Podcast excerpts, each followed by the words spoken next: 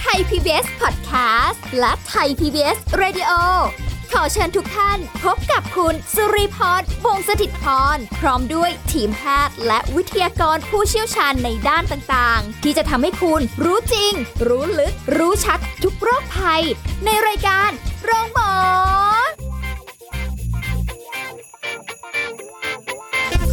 มาค่ะ คุณผู้ฟังคะติดตามรับฟังรายการโรงหมอกันได้แล้วค่ะ ถึงเวลาเราก็มาพบกันที่เก่าเวลาเดิมนะคะ แล้วก็สิ่งสำคัญคือเนื้อหาสาระในการดูแลสุขภาพมีมาฝากคุณผู้ฟังกันในทุกๆวันทุกรูปแบบเลยนะ กินอาหารกายใจ โรคภัยไข้เจ็บการดูแลตัวเองออกกำลังกาย การใช้ชีวิตนะคะ ทุกอย่างติดตามรับฟังรายการโรงหมอกันได้เลยค่ะ วันนี้สุรีพรทำหน้าที่เช่นเคยนะคะ แล้วก็มาพร้อมด้วยแพทย์หญิงกิติยาสีเลือดฟ้าแพทย์อายุรกรรม ฝ่ายการแพทย์ AIA ค่ะ สวัสดี พี่ค่ะ มาพบกันวันนี้แน่นอนว่าสาระเราเตรียมกันมาแล้วนะคะ วันนี้คุยกันเรื่องของอาหารกันหน่อย แต่ แต่ว่ามันเป็นโรคที่หลายคนอาจจะเป็นนะคะ อันนี้ก็เป็นอยู่เหมือนกันโรคกระเพาะอาหาร คือเข้าใจมาโดยตลอดว่า เป็นเพราะว่าเรากินข้าวไม่ตรงเวลา ค่ะ โรคกระเพาะก็เลยถามหานะคะหิวก็ปวด อิ่มก็ปวดอ่ามันเป็นสโลแกนของโรคกระเพาะอาหาร อ่าใช่ใช่ ใช่ไหมคะ อ่าเป็นอาการหนึ่ง อืมตอนแรกคิดว่าแบบเออปวดแล้วเดี๋ยวกินแล้วเดี๋ยวจะหายดีหายหายแล้วก็ เอ้ยกินแล้วก็ยังปวดอยู่ดีนะคะ แต่นี่นี่ว่าคือจริง ๆ วันนี้ที่เราจะคุยกันเนี่ย การเป็นโรคกระเพาะอาหาร มันไม่ได้เป็นเพราะกินข้าวไม่ตรงเวลาอย่างนั้นนะคะคุณหมอ ก็ท่านผู้ฟังฟังไปก็จะทราบนะ เดี๋ยวเราอุบไว้ก่อน นะคะ คือโรคกระเพาะเนี่ย อืม มันเกิดจากภาวะที่ทั้งมีแผล ในเยื่อบุกระเพาะอาหาร ค่ะ หรือลำไส้เล็กส่วนต้นก็ได้ มีแผลก็ได้ ไม่มีแผลก็ได้ ค่ะ ก็เป็นเรียกโรคกระเพาะ อืม รวมไปถึงโรคกระเพาะอาหารอักเสบ ค่ะ นะ ซึ่งโรคเนี้ยก็ไม่มีอันตรายร้ายแรงอะไรหรอกนะ นอกจากจะสร้างความทรมานแล้วแต่เนาะจะว่าเล็กๆ น้อยๆ หรือบางคนก็อาจจะมาก อุ๊ยบอก แต่ว่ามันเป็นเป็นหายหาย ใช่มันไม่ค่อยโอเค ๆมันก็ไม่ได้ เท่หร่อะ ว่าอันตรายร้ายแรงมากเท่าไหร่ ถ้าไม่ ค่ะ เกิดภาวะแทรกซ้อนนะ อืม ทีนี้ที่อย่างต้องรีพูดเมื่อกี้คือผู้ใหญ่เขาก็ขู่เราเนาะสมัยเด็กๆอะ่ะเอ้ากินข้าวไม่ตรงเวลา เดี๋ยวเธอะกินข้าวไม่ตรงเวลา การข้ามมื้ออาหารไปเลยข้ามมื้อเพื่อเพื่ออดอาหารอ่ะ ค่ะ นะกินมื้อกลางวันหลวบมื้อเช้าอะไรประมาณนี้นะอย่าอดข้าวนะ เดี๋ยวเป็นโรคกระเพาะ อ่าใช่เคยได้ยิน เพราะว่าน้ำย่อยที่ออกมาเนี่ยเดี๋ยวเถอะมันจะไปย่อยเอาผนังกระเพาะทำให้เกิดเป็นแผลนะนี่คือคำบอกเล่าที่เราได้ยินได้ฟังกันมา ใช่ใช่แล้วก็พูดแบบน่ากลัวมากอะ่ะ ใช่ แล้วก็ถึงแบบ โอ้ยจะต้องลำบากนะ เวลากินเข้าไปแล้วมันเป็นแผลในกระเพาะนะแบบเลือดออกนะอะไรโห ซึ่งท่านผู้ฟังเดี๋ยวฟังต่อไปก็จะทราบว่าสาเหตุอ่ะมันไม่ได้มีจากเรื่องกินข้าวไม่ตรงเวลา มันมีสาเหตุอื่นๆ เยอะแยะมากมาย อืม ใช่ ค่ะ แต่เราต้องมารู้จากอาการของโรคกระเพาะกันก่อน ค่ะ ค่ะ ซึ่งเมื่อกี้น้องลีบอกว่า ปวดกินกับอิ่ม หิว ก็ปวด อ่า หิวก็ปวด อันนั้น อันนั้นถูกต้อง อันนั้น อ่า บางคนก็ปวด แล้วแต่แล้วแต่คนเลยไม่เหมือนกัน อืม ก่อนกินข้าวหลังกินข้าว ค่ะ นะปวดบริเวณไหน ส่วนใหญ่นะจะจุกแน่นท้องบริเวณใต้ลิ้นปี่ ค่ะ จะชี้ถูกว่าใต้ลิ้นปี่ หรือหน้าท้องช่วงบน อืม นะคะ เวลาเราเวลาท้องร้องหรือหิว ค่ะ นะก็เป็นอาการปวดที่พอทนได้แหละนะ อืม พอทนได้ ใช่ใช่ เออแล้วก็วันหนึ่งอาจจะปวดหลายครั้งนะคะ ค่ะ บางคนก็เออเก่งก็ไปซื้อยากินเอง ก่อน เออยาลดกรดยาเคลือบกระเพาะอ่ะ อ่าใช่ ไปบอกร้านขายยา เดี๋ย เนาะ วนี้หาซื้อง่าย คราวนี้บางทีโอเค ไปซื้อยาลดกรดมาจากร้านขายยาก็หายอาการก็หาย ค่ะ เสร็จแล้วอ่ะเป็นอีกละเอ่อหนึ่งถึงสองสัปดาห์ต่อมา หรือหลายเดือน ค่ะ ก็กลับมาปวดใหม่ ใช่ใช่ มันเป็นเป็นหายหายๆแบบนี้แหละ คือมันไม่ได้เป็นในทุกๆ ครั้งที่อืมทานข้าวช้าหรือว่าอะไรพวกนี้นะ ใช่ เอ่อแต่ว่ามันก็จะมี มา บาง ก ที วน เรา กวนของเราอยู่เรื่อย โอ้ยแต่เคยสังเกตตัวเองเหมือนกันค่ะ คุณหมอ ค่ะ ว่าเอาแหละเราเป็นกระเพาะใช่ไหมแต่พอมันไม่ได้เป็นนานๆ เราก็จะลืมไปเอ้ยเราเราว่าเราเป็นกระเพาะ แต่พอมันเป็นขึ้นมาทีนึงมันก็ฉุกคิดขึ้นมาแต่เอ๊ะ เราก็กินแล้วนี่ กินกิน นี่ไง บ่อยมือ มัน ด้วยนะ มันก็ปวดเหมือนกัน ใช่ นะ เห็นไหมมันไม่เกี่ยว อ๋อ โดยตรง บางคนก็ปวดแน่นท้องกลางดึกหลังจากที่หลับไปแล้ว ม อันนี้ก็ทรมานหน่อย อันนี้ ค่ะ บางบางท่านเป็นอาการ ค่ะ แบบนั้นจริง อืม ๆ หรือนอกจากปวดท้องแล้วเขาก็จะมีอาการท้องอืดท้องขึ้น ท้องเฟ้อ เรอรมมีลมในท้อง ค่ะ ร้อนท้องซึ่งไส้อาเจียนร่วมด้วยแล้วแต่ เออเออบ างคนใช่ไหม ใช่ใช่ อ่ะน้อง ใช่ ลีมีหมดไหม ไม่ไม่หมด แล้วแต่ ไม่หมดเออ เออ แต่ว่า ใช่ไหม แบบมันมีลมในท้องที่มันแบบม ค่ะ วนๆอ่ะ ปั่นป่วนเหมือนแบบ อ่าบันปว อะ ด ไรสักอย่าง ลำคาญ หนึ่ง ลำคาญ ใช่ เนี่ยบางคนมีเรื้อรังเป็นปีเลย โอ้ แต่ว่าอาการแบบเนี้ยสุขภาพทั่วไปก็ไม่โทรมไม่ทุดโทรมถูกไหม ค่ะปกติ อ่าไม่รู้โทรม อืม แล้วก็อาการของโรคเนี่ยไม่สัมพันธ์กับความรุนแรงของโรคเลยนะ ค่ะ บางรายเนี่ยปวดท้อง ไม่ไม่ปวดท้อง แต่ส่องกล้องกระเพาะเข้าไปเนี่ยอื้อหือแผลสองเซนสามเซน โอ้ ท่านผู้ฟังอาจจะนึกภาพไม่ออก ต้องต้อง นึกถึง อาจ แบ จะ บ ไปดูในอินเทอร์เน็ตอะเวลาคุณหมอส่องกล้องเข้าไปแล้วโอ้โหแผลในกระเพาะ นึกถึงร้อน เบในลอๆเลย ที่ เป็นแผล ปาก เลย แบบนี้ อ่านั่นแหละ เป็นแผล โอ้โ แผลเนาะ แต่ สอง ที่ปาก เซ มันจึงหนึ่งใช่ไหมสอง ห มิล ยั แต่ ไไหว มิล เลย ใช่ไหม เออ ในนี้เป็นเซน โอ้โห ในกระเพาะเนี่ย แต่ไม่ได้ปวดท้องนะ อาจจะไม่ปวด เออ ใช่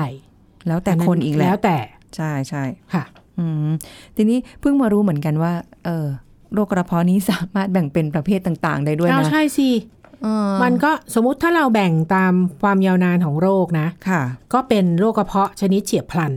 ก็คืออ ม ส่วนใหญ่เป็นสั้นเป็นในระยะสั้น ๆ ไม่เกิน1นถึงสสัปดาห์อย่างท่านผู้ฟังเนี่ยไม่เคยเป็นมาก่อนอยูดีๆเนี่ยมีอาการที่เราเล่าให้ให้ฟังเมื่อสักครู่เนี่ยอาจจะมีปวดท้องจุกแน่นลิ้นปี อืม นะคะอาจจะเป็นก่อนอาหารหลังอาหารมีขึ้นไส้อาเจียนร่วมด้วยหรือเปล่าแล้ว ค่ะ แต่นะคะ บางคนอาจจะมีอาเจียนเป็นเลือดหรืออุจจาระสีดำได้คือมีเลือดออกในกระเพาะ โอ้ อันเนี้ยที่สาเหตุที่พบบ่อยเลยนะ ค่ะ จากเหล้าคนที่ดื่มเหล้าเยอะ เยอะมันกัดกระเพาะ ใช่ หรือว่า ใช่ ยาที่คุณหมอจ่ายมายาที่มีฤทธิ์ระคายเยื่อบุอาหารที่พบบ่อยที่สุด สมัยก่อนเป็นพวกแอสไพริน หรือเป็นเป็นพวกบวดหายพวกอะไรทันใจทันใจอะไรแบ เมื่อบก่ นี้ อนสมัยก่อน สมัยก่อนเนี่ย ตอนเรียนหนังสือตอนเรียนแพทย์อยู่เนี่ย พบเอ่อเคสที่เลือดออกในกระเพาะมาเยอะมาก เพราะว่าอย่างพวกชาวไร่ชาวนาเนี่ยเขาจะทำงานได้เขาจะต้องซื้อยา อ๋อ พวกเนี้ยแอสไพรินเนี่ย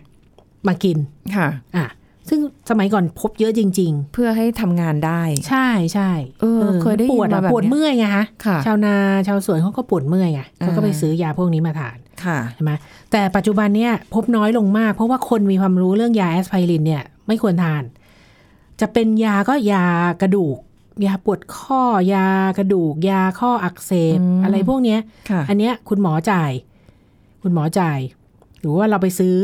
กินเองตามร้านขายยาก็จะเป็นจากยาพวกเนี้ย ค่ะ เขามีฤทธิ์ระคายเยื่อบุกระเพาะเยอะมาก อืมอ๋อ ถึงว่าเวลาซองยาบางที ค่ะ คุณหมอก็จะเขียนไว้แบบว่าเอ่อรับประทานหลังอาหารทันที อ่ามี มีได้เป็นกรดอะไรเงี้ย ก็จะเป็นลักษณะแบบ ซึ่งปัจ นี้ จุบันเนี้ยคุณหมอก็อาจจะจ่ายยากระเพาะมาด้วยเลย พร้อมกับยาแก้โรคกระดูกและข้ออ อืม ป้องกันไว้เลย ค่ะ ฮะ จะได้ไม่ปวดท้อง ใช่คันนี้ยโรคกระเพาะเมื่อกี้เราพูดเฉียบพลันใช่ไหมก็ ค่ะ เจอในหนึ่งถึงสองอาทิตย์ ต่อไปเรื้อรังเนี่ยก็เป็นเดือน เป็นโรคที่เป็นนานเป็นเดือนหรือเป็นปีเป็นเป็นหายหายๆอาจจะมีอาการไม่มากหรืออแทบไม่มีอาการเลย ค่ะ อันเนี้ยคือโรคกระเพาะอาหารอักเสบเรื้อรัง โอ้จริง ๆ เรื้อรังนี่มันเหมือนกับว่าบางทีก็เป็นความความคุ้นชินเนาะ ของแบบว่าเออไม่ได้ไม่ได้กิน นานๆ ตรงเวลา เป็นที ปุ๊บก็มาเป็นอะไรเงี้ยก็จะรู้แหละ ใช่ ว่ากระเพาะนะอะไรอย่างนี้ อืม ส่วนสาเหตุนั้นก็ อ่าสาเหตุนี่แหละคราวนี้ที่เราจะมาเปิดเผยกัน ค่ะ นะคะที่เราคิดว่ากินข้าวไม่ตรงเวลาเนี่ย สมัยก่อนมีความเชื่อแบบนั้นใช่ไหมจริง ใช่ ๆ เนี่ย ปัจจุบันเนี่ย มันเราพบนักวิชาการพบว่ามันเกิดจากเชื้อแบคทีเรียตัวหนึ่งที่เรียกว่าเฮลิโคแบคเตอร์ไพโรไลหรือว่า H. p y r o r i ค่ะ ซึ่งเป็นสาเหตุสำคัญที่ทำให้เกิดโรคกระเพาะอาหารอักเสบเรื้อรัง อืม อาจจะเป็นสาเหตุของมะเร็งต่อมน้ำเหลืองในกระเพาะอาหาร ค่ะ มะเร็งกระเพาะอาหาร อืม ซึ่งประเทศไทยเนี่ยพบจากการติดเชื้อ H. pylori เนี่ยถึง 40%ของผู้ป่วยโรคกระเพาะทั้งหมด แต่ในฝรั่งนี่อาจจะพบได้ถึง 90% โอ้โหเยอะกว่านะ อ่า อ้าวแล้วมาไงอ่ะโรค ค่ะ เชื้อเนี้ย ตัว H. pylori เนี่ยเข้าสู่ร่างกายโดย จากพฤติกรรมการรับประทานอาหารดิบกึ่งสุกกึ่งดิบของหมักดอง นะดื่มน้ำไม่สะอาด ค่ะ อุปกรณ์ประกอบอาหารไม่ถูกสุขลักษณะ อ๋อ หรือว่าอาศัยในสิ่งแวดล้อมหรือรับประทานอาหารร่วมกับผู้ติดเชื้อนะคะ เพราะว่าเชื้อตัวเนี้ยสามารถติดต่อได้ทางน้ำลาย สารคัดหลัง่งการสัมผัสน้ำลายหรืออุจจาระของคนที่เป็นโรคกระเพาะอักเสบอันเนี้ย อืมออก ค่ะ มาจากปัจจัยตรงนี้นี่เองสาเหตุ ใช่ ค่ะ ซึ่งการการวินิจฉัยเนี่ยก็ต้องให้คุณหมอเป็นคนวินิจฉัยแหละ ค่ะ ว่าติดเชื้อแบคทีเรียตัวนี้หรือเปล่า อืม นะคะ ค่ะ แล้วถามว่าเอ่อท่านผู้ฟังอาจจะสงสัยน้ำย่อยในกระเพาะเนี่ยกัดเยื่อบุผนังกระเพาะเราจนเป็นแผลได้ไหม ในภาวะปกติเนี่ยน้ำย่อยเนี่ยท่านผู้ฟังนึกถึงนะน้ำเวลาเราเวลาเราหิวใช่ไหม ค่ะ น้ำย่อยมันออกมาเนี่ย มันจะกัดกระเพาะไม่ได้ เพราะว่าในกระเพาะเนี่ยเขาสร้างเมือกเคลือบเคลือบผิวของกระเพาะเอาไว้ปกป้องอยู่แล้ว ค่ะ ไม่งั้นเราก็เป็นโรคกระเพาะกันหมด ดินะ อ่าฮะ ภาวะปกติคือเขาไม่กัด เพราะว่ามีเมือกเคลือบไว้ อืม คราวนี้ถ้าติดเชื้อแบคทีเรียไอเอชไพโรไลที่เล่าให้ฟังเมื่อสักครู่นะคะ ค่ะ เขาก็จะอาศัยบริเวณเยื่อบุอาหารเอ่อจำนวนแบคทีเรียเมื่อมีมากขึ้นเนี่ย จะทำให้เกิดการอักเสบเรื้อรังนะคะกระเพาะก็จะมีการหลั่งกรดมากขึ้น ค่ะ ความแข็งแรงของผิวเยื่อบุกระเพาะลดลงทำให้กระเพาะอักเสบ ค่ะ ก็เกิดแผลในกระเพาะหรือลำไส้เล็ก จนเกิดอาการปวดท้อง อืม อ่ะอันนั้นคือสาเหตุของโรคกระเพาะอันที่หนึ่งคือจากเชื้อแบคทีเรีย ค่ะ ข้อที่สองกระเพาะอาหารมีกรดมากขึ้นจากอะไร จากความเครียด ความกังวล ค่ะ การดื่มเครื่องดื่มที่มีแอลกอฮอล์เช่นสุราเบียร์บรันดี ยาดอง อย่าดอง การดื่มเครื่องดื่มที่มีคาเฟอีนนะชากาแฟ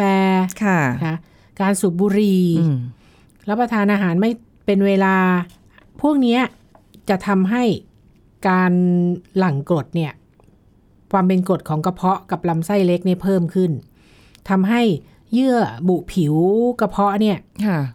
ถูกทำลาย อืมกัดก เมื่อ ระ มี เพาะ กรด ไป ใช่เมื่อมีกรดเข้าไปทำลายเนื้อเยื่อเนี่ย ก็จะเกิดการปวดแสบปวดร้อน แล้วก็เกิดการอักเสบ ค่ะ บริเวณเยื่อบุกระเพาะ อืม นะนะสาเหตุจากกระเพาะอาหารมีกรดมากขึ้น ต่อไปสาเหตุที่ 3 มีการทำลายเยื่อบุกระเพาะโดยตรง ค่ะ นี่ จาก อันนี้คือจากยาแก้ปวดที่เราคุยกันไป ค่ะ พวกนี้จะทำให้มีสารที่ระคายกระเพาะโดยตรง เกิดการอักเสบที่กระเพาะ ค่ะ ค่ะ อันนี้ก็จากยาที่เราอาจจะพวกเอนเซใช่ไหมที่เป็นกลุ่มยาก ลุ่ม แบบ ยาแก้ปวดข้อ เอออ อะไรพวกนั้นนะ หรือว่าการรับประทานอาหารรสจัดมาก เผ็ดจัดเปรี้ยวจัด ค่ะ แล้วก็เครื่องดื่มที่มีแอลกอฮอล์เองเนี่ย โอ้ นอกจากทำให้หลั่งกรดมากขึ้นแล้วตัวเขาเองเนี่ย มีฤทธิ์ทำลายเยื่อบุกระเพาะ ค่ะ ค่ะ เอออันนี้ก็ได้ยินกันมาตั้งแต่ตอนสมัยเรียนสุขศึกษาแล้วแหละ ว่า ที่แบบพวกเครื่องดื่มอ่าสุราเครื่องดื่มแอลกอฮอล์เนาะ ค่ะ ชากาแฟอาหารเผ็ดจัดอะไรพวกเนี้ย ใช่ อืมที่กัดกระเพาะได้นะคะ แล้วก็อีกประการหนึ่งก็คือ ถ้ามีประวัติคนในครอบครัวเป็นโรคกระเพาะเนี่ย ค่ะ มีส่วน เออ เชื่อไหมก็ไม่ถึงกับเป็นกรรมพันธุ์นะ แต่ว่า ถ้าประวัติคนในครอบครัวเป็นโรคกระเพาะเนี่ย อืม ตัวเองก็มีส่วนที่จะทำให้เป็นโรคกระเพาะ เออแปลกเนอะในเมื่อมันก็ไม่ได้เชิงในลักษณะของพันธุกรรมชัดเจนขนาดนั้นนะคะ ค่ะ แต่อาจจะเป็นเพราะว่าเอ่อวิถีชีวิตในครอบครัวที่ส่งผลซึ่งกันและกันหรือเปล่า เช่นสมมติว่าแบบ มใช่ เออบ้านนี้ สิ่งแวดล้อม เขาก็แบบ อาจจะไม่ได้ทำกับข้าวเองนะ แต่ว่า ค่ะ เอ่อก็รอคุณแม่ซื้อกับข้าวเขามาหรือเปล่า หรือก็รอนานๆหรืออะไรเงี้ย อ่าใช่ ก็อาจจะเป็นไปได้ในเรื่องของวิถี ค่ะ วิถีชีวิตนะคะ ทีนี้ในส่วนของสาเหตุเราก็รู้มาแล้วนะคะอาการเป็นยังไงหรืออะไรเงี้ย ทีนี้การรักษาโรคกระเพาะอาหารเนี่ย มันจะยุ่งยากหรือเปล่า เพราะว่ามันไม่ได้เป็นโรคที่แบบส่งผลอะไรร้ายแรงมากมายขนาดนั้นถึงแก่ชีวิตขนาดนั้น แต่ว่าเออแล้วการรักษามันจะยากหรือเปล่า เดี๋ยวช่วงหน้าดีกว่าไหมคะคุณหมอคะเราก็จะได้มาคุยกันยาวๆนะคะคุณผู้ฟังพักกันสักครู่ค่ะ พักกันสักครู่แล้วกลับมาฟังกันต่อค่ะ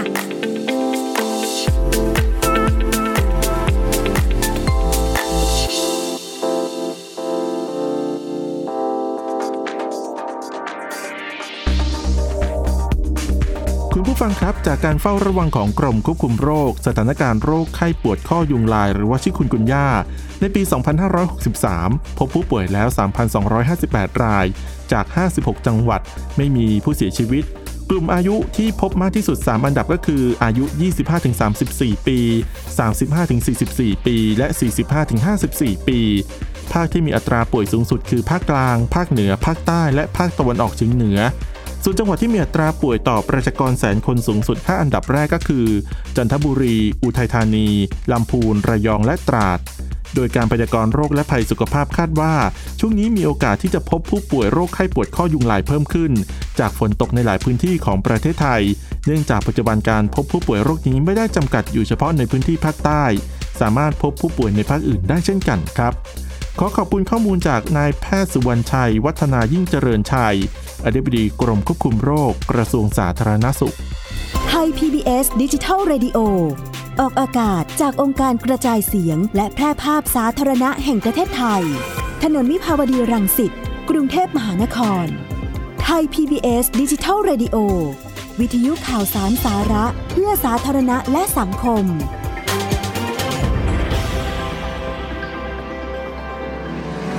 คุณกำลังฟังรายการโรงหมอ รายการสุขภาพเพื่อคุณจากเรา กลับมาพูดคุยกันต่อค่ะ คุณผู้ฟังคะสำหรับเรื่องของโรคกระเพาะอาหารบางทีไม่ได้เป็นจากเรื่องของการรับประทานอาหารไม่ตรงเวลาอย่างเดียวนะ แต่สาเหตุหลายปัจจัยเนี่ยเมื่อกี้ที่คุยกันไปก่อนหน้านี้ ก็ทำให้เราเป็นโรคกระเพาะได้เช่นเดียวกัน แต่นี่เรื่องของการรักษาโรคกระเพาะมันจะยุ่งยากไหมเพราะว่า อ่ มันเหมือนแบบมันไม่ใช่โรคเรื้อรังร้ายแรงอะไรอย่างที่แบบต้อง ใช่คันนี้ก่อนจะเราจะรักษาได้เราต้องวินิจฉัยก่อน ค่ะ นะวินิจฉัยให้ได้ก่อน อืม อ่ะคุณหมอก็จะซักประวัติอีกละ อย่าเพิ่งเบื่อ ทำไมไม่มีประวัติเราอยู่หรอบ าง อะไรอย่าทีงเงี้ย ไม่ใช่บางทีคนไข้จะเบื่อมากเลยคุณหมอถามอะไรมากมายเนี่ย นะเอ เอ อ อ แบ ซึ่ง บ ถามมากมายเนี่ย ค่ะ มันจะทำให้รักษาถูก อืม ถูกเรื่องถูกโรค ค่ะ ใช่ไหมอย่างโดยเฉพาะประวัติเหล้าบุหรี่หรือยาแก้ปวดอันเนี้ยสำคัญมาก เน นะ อะ อย่างที่ เออ ก็ก็ต้องซักประวัติไปตามที่เราพูดเมื่อตะกี้เนี่ย สาเหตุของโรคกระเพาะทั้งหลายเนี่ยคุณหมอก็ต้องเช็คลิสต์ดูซิอ้าวคนไข้มีความเสี่ยงตรงไหนตรงไหนบ้าง อ๋ออ อ่ะจากประวัติแล้วเสร็จแล้วถ้าถ้ามันเฉียบพลันนะนะคะ ค่ะ ไม่เรื้อรังเนี่ย คุณหมอก็อาจจะให้ยาไปเลย จ่ายยาไปเลย ค่ะ แต่ว่าถ้าค่อนข้างเรื้อรังแล้วเนี่ย อาจจะต้องส่องกล้องตรวจกระเพาะ ไม่ได้บอกนะว่าผู้ป่วยสงสัยกระเพาะทุกคนจะต้องมาส่องกล้อง ค่ะ ซึ่งมันเป็นมีค่าใช้จ่าย ซึ่งค่าใช้จ่ายเยอะ พอสมควรนะ ก็ถ้าคุณหมอเห็นว่าควรจะต้องส่องก็ส่อง เอาเอากล้องส่องเข้าไปเข้าไปทางปากเหรอะคะ ใช่ค่ะ แล้วก็แย่ลงไป ค่ะ เฮ้ย นี่แหละที่เคยได้ยินมาตอนเด็กๆว่าแบบ เคยอยากส่องไหมอ่ะ มันเป็นอะไรที่สำหรับคนธรรมดาก็น่ากลัวเหมือนกัน ไปดูลองไปดูใน เดี๋ยวนี้มันเซิร์ชได้เนอะ ค่ะ ใน Google เนี่ย ค่ะ ว่าเขาส่องกันยังไง ส่องบนก็เข้าทางปาก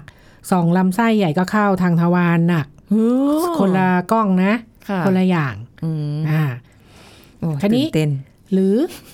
เพราะเพราะฉะนั้นการเอ็กซเรย์กระเพาะตอนเนี้ยน้อยลงไปเยอะ ค่ะ สมัยก่อนเนี้ยที่กล้องยังไม่มาเนี่ยคือเราต้องกลืนแป้ง ม เอ็กซเรย์กลืนแป้งอ่ะได้เคยได้ยินไหมกลืนแป้งเข้าไป แป้งก็จะไปเคลือบดูอ่ากระเพาะมีแผลไหมก็จะเห็นชัดเจนเลย แต่เดี๋ยวนี้เราเอ็กซเรย์กระเพาะน้อยลง ค่ะ ค่ะ ใช้สองกล้อง แล้วก็โรคของกระเพาะนี่ก็ไม่ได้วินิจฉัยจากอุลตราซาวน์นะอุลตราซาวน์เราก็จะดูตับถุงน้ำดีอะไรไปค่ะ ก็ใช้แต่ละประเภทคนละแบบกัน ใช่ อืม คราวนี้พอเราคุณหมอสงสัยละอ่ะการรักษา ถ้าถ้าสงสัยในเรื่องของการติดเชื้อแบคทีเรีย H. pylori ที่เราพูดเมื่อสักครู่เนี่ย ค่ะ ก็คือมันรักษาด้วยการด้วยยาฆ่าเชื้อ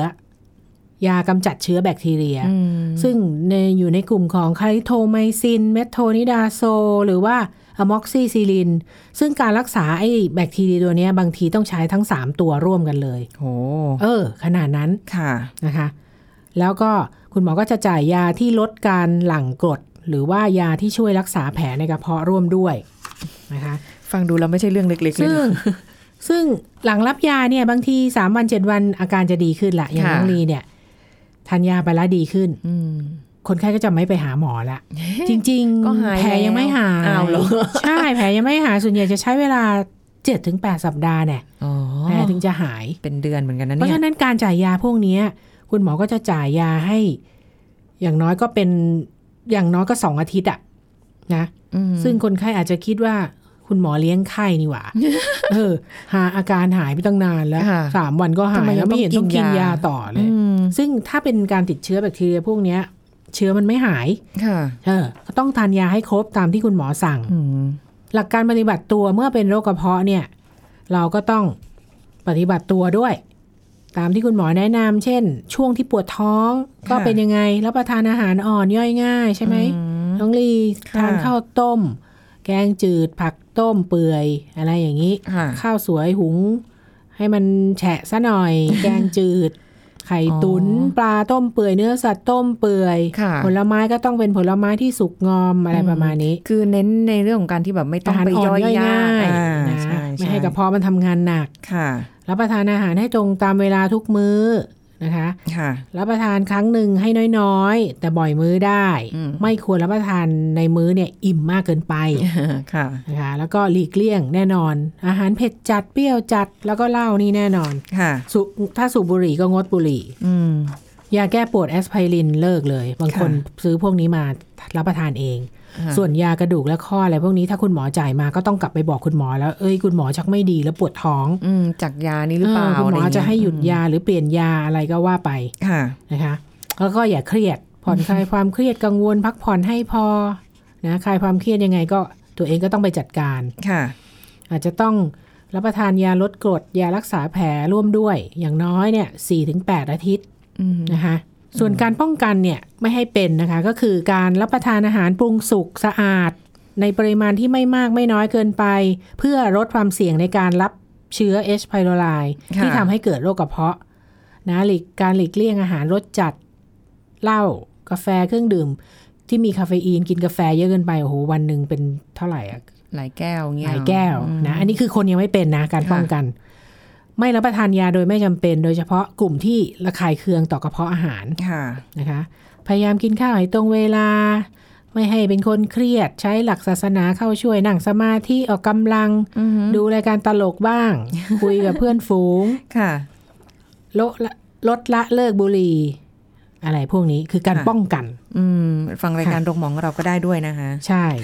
คันนี้อันนี้อาการ เหรอคือฟังรายการแล้วหายเครียดเหรอ ฮะอุ้ย ก็เห็นไหม คิดเอา ล่ะ เองเปล่า เราเป็นรายการกึ่งกึ่งๆตลกนิดนึง อาจจะอาจจะคือตลก คนอัดเขายังขำกับเราเลย ได้ เอ อ อยู่ ท่านผู้ฟังต้องฟีดแบ็กกลับมาเนาะว่าเป็นยังไงบ้าง เออขำๆ ไม่ฟีดแบ็กเราก็ไม่รู้เราจัดรายการแล้วเป็นยังไงบ้าง อีกนิดนึงจะไปเล่นตลกอยู่แล้ว ใช่คืนี้ฝากนิดนึงอาการแทรก ค่ะ ซ้อนเมื่อกี้หมอบอกว่ามันไม่ค่อยไม่ค่อยยุ่ง มันไม่ค่อยรบกวนชีวิตประจำวันเรามากเท่าไหร่ ค่ะ แต่บางรายมีเลือดออกในกระเพาะ อาเจียนเป็นเลือดอย่างที่บอก โอ้โห แผลในกระเพาะทะลุ อุ้ย แล้วก็ลำไส้อุดตัน ค่ะ เดี๋ยวนี้เจอเจอน้อยลง เจอน้อยลง เพ ส ราะว่า มัยก่อนนี่เจอเยอะเยอะตอนตอนเป็นเพิ่งเพิ่งจบแพทย์มาใหม่ๆหรือ ค่ะ อะไรประมาณนี้นะ อืม ค่ะแต่พวกพวกเอ่ออาเจียนเป็นเลือดเนี่ย อาจจะเจอในพวกที่กินยาแก้ปวดข้อพวกอะไรพวกนี้ หรือกินพวกยาละลายริ่มเลือดอยู่อันนั้น อืม เสี่ยงนิดนึง ค่ะ ค่ะ ก็เกิดจากปัจจัยของยาที่เรากิน ใช่ คือคือเหมือนกับว่าจริง ๆ ถ้าเกิดเป็นโรคกระเพาะเนี่ย มันก็ต้องหามาหาสาเหตุที่แท้จริงแหละ ใช่ ว่าเกิดจากอะไรแล้วก็รักษาจุด รักษา นั้น ไปตามนั้น แล้ว หรื อาการปวดท้องมันก็จะหายไปใช่ ใช่ ไหม อย่างบางคนนะเคยเห็นเนี่ยอย่างที่ที่พูดไปแล้วข้างต้นก็คือแผลใหญ่เบ้อเร่อเลย แต่ไม่ปวดท้องเท่าไหร่ เอ อะ ออันนี้ นั่น จะ น่ะมัน ว่า ทะลุเลย จะจะว่าโชคดีไหมก็ไม่รู้นะเพราะว่า คง น ไม่ใช่โชคดี มั มันน ไม่ ทะลุเลย แต่มันไม่มีปวด ไง พอไม่ปวดปุ๊บมันก็จะไม่ไปตรวจไง ก็จะ คันนี้ ไม่รู้อีก แต่แต่ถ้าตอนทะลุแล้วเนี่ยปวดมากนะจ๊ะ โอ้โห แล้วอันตรายถึงชีวิต น่ากลัว คันนี้อันตรายถึงชีวิต เพราะเลือดออก ใช่ อืม เอ่อเลือดออกหรือไม่ออกไอเชื้อแบคทีเรียในกระเพาะลำไส้เนี่ยมันรั่วเข้าไปอยู่ในช่องท้องสิจ๊ะ อืม อันนี้ต้องผ่าตัด ค่ะ ฮะถ้ากระเพาะทะลุ ค่ะ อืม เออ หรือว่าเป็นน้าเลื้อรังจนอันนี้คือส่วนใหญ่เป็นที่ลำไส้เล็กส่วนต้น จนลำไส้เล็กมันอุดตันอ่ะ คือถ้ามันมันปวดจนแบบรบกวนชีวิตประจำวันมาก ๆ เนี่ย ค่ะ ให้เอะใจครับไปหาหมอเถอะ ใช่ ไม่ใช่ไปกินยาแก้ปวด โอ้ยทนไหว้ ไม่เป็นไร ถ้าบางคนทนไหวทนจนเป็นเยอะอ่ะ นั่นดี อ่า พอเป็นเยอะแล้วก็ทีนี้การรักษามันจะยุ่งยาก ยุ่งยาก เข้ ซั ไป บ อี ซ้อน ใช่ เสียค่าใช้จ่ายเยอะขึ้น ค่ะ มาก อืม อ่า บางคนถึงขั้นแอดมิดเลยมีไหม แน่นอนสิ ถ้าแบบหนักๆเนาะได้ ถ้าถ้าถ้าอาเจียนเป็นเลือดทะลุอุดตันนี่ ต้องต้องนอนโรงพยาบาลอยู่ละ อืมการรักษาก็อ่ะว่าไป โอ้โห ตามอา ต้อง การ ผ่า เล ตัด ยนะ เออ ต้องผ่า กี่วัน ตัด ล่ะ ใช่ไหมคะ ใช่ บางคนก็ไม่สามารถจะแบบไปอยู่นอนผ่าตัดแล้วรักษาตัวเองนานขนาดนั้นได้อะไรเงี้ย ก็ ไม่รู้แหละ แต่ต้องผ่าน ดูแล แล้วตัก็ว ต้อง เอง นอน ดีกว่าเน นะ อะ เออ เออดูแลตัวเองดีกว่านะคะ ถ้าเกิดมัน ค่ะ เกิดจากปัจจัยที่มันยังพอหลีกเลี่ยงได้อะไรที่มันแบบเป็น ก็ดูแล สาหตุ ไม่ให้เป็น อะไรงี้ย ดีฝ่า ใช่ ถูกไหม ใช่แต่ตอนเนี้ย ใช่ ไม่ใช่ว่าหิวก็ปวดอิ่มก็ปวดอิ่ม กินเยอะก็ปวด ใช่ แต่นานๆที ไม่ค่อยบ่ อัน อย นั้นอันนั้นคือกินเยอะเกิน โอ้ย ไป แต่พอเป็นกระเพาะมานะ เออ อ่า อะไรที่เคยกินเผ็ดๆไม่กินเลยนะ เลิ เข็ ก ด ไปเลย เข็ดใช่ไหม มันมันอยู่ๆมันก็ไม่กินไปเองเลยอ่ะเพราะเรารู้ว่าเราเป็น ก ก ลั ระ ว เพาะเราก็ กลัว เอ้ยกินเผ็ดไม่ได้นะ ใช่ พอกินเผ็ดไม่ได้ปุ๊บเหมือนสะกดจิตตัวเองอะค่ะ ค่ะ แล้วก็จะไม่กินเผ็ดอีกเลย แล้วก็กินไม่ได้เลยทีนี้เผ็ดนิดเดียว อ๋อ นี่คือแบบโอ้ย ป เผ็ด วดท้องขึ้นมาเลย อืมคนอื่นเขากินแบบอย่างพริกส้มตำเนาะพริกสองเม็ดเนี้ยเขากินกันแบบหูยจืด อืม แล้วกินเฮ้ยเผ็ด ดี ส้มตำ ก็เป็น เด็ก การทำให้เราไม่มีความเสี่ยง อ๋อแต่ไม่มีความสุขในการกินนะอร่อย แต่ อร่อย แต่กินอิ่มมากไปนั่นคือกินเยอะ เออเหรอ อาหารมันไม่ย่อย อ๋อ มั มัน นไม่ใช่กระเพาะน้องเร อ๋อคิดว่ากินกินอิ่มแล้วปวดเดี๋ยวแบบอื ไม่กใช่ระเพาะอ๋อเหรอไม่ใช่ ฮะ คลากกระเพาะคลาก อันนี้อันนี้คือคุยให้ขำๆนะไม่ แต่มันก็มาจากชีวิตจริงนั่นแหละ ใช่ นะคะอ่ะสังเกตตัวเองดีๆ แล้วกันนะคะดูแลสุขภาพกันด้วยค่ะ ขอบคุณคุณหมอกิติยาค่ะ ค่ะสวัสดีค่ะ หมดเวลาแล้วค่ะ คุณผู้ฟังเราจะกลับมาพบกันใหม่ครั้งหน้าค่ะ สวัสดีค่ะ แชร์ พูด บอกต่อ กับรายการโรงหมอได้ทุกช่องทางออนไลน์ เว็บไซต์ www.thaipbspodcast.com แอปพลิเคชัน Thai PBS Podcast Facebook Twitter Instagram Thai PBS Podcast และฟังได้มากขึ้นกับพอดแคสต์โรงหมอ ที่ Apple, Google, Spotify, SoundCloud และ Podbean ทุกเรื่องทุกโรค บอกรายการโรงหมอ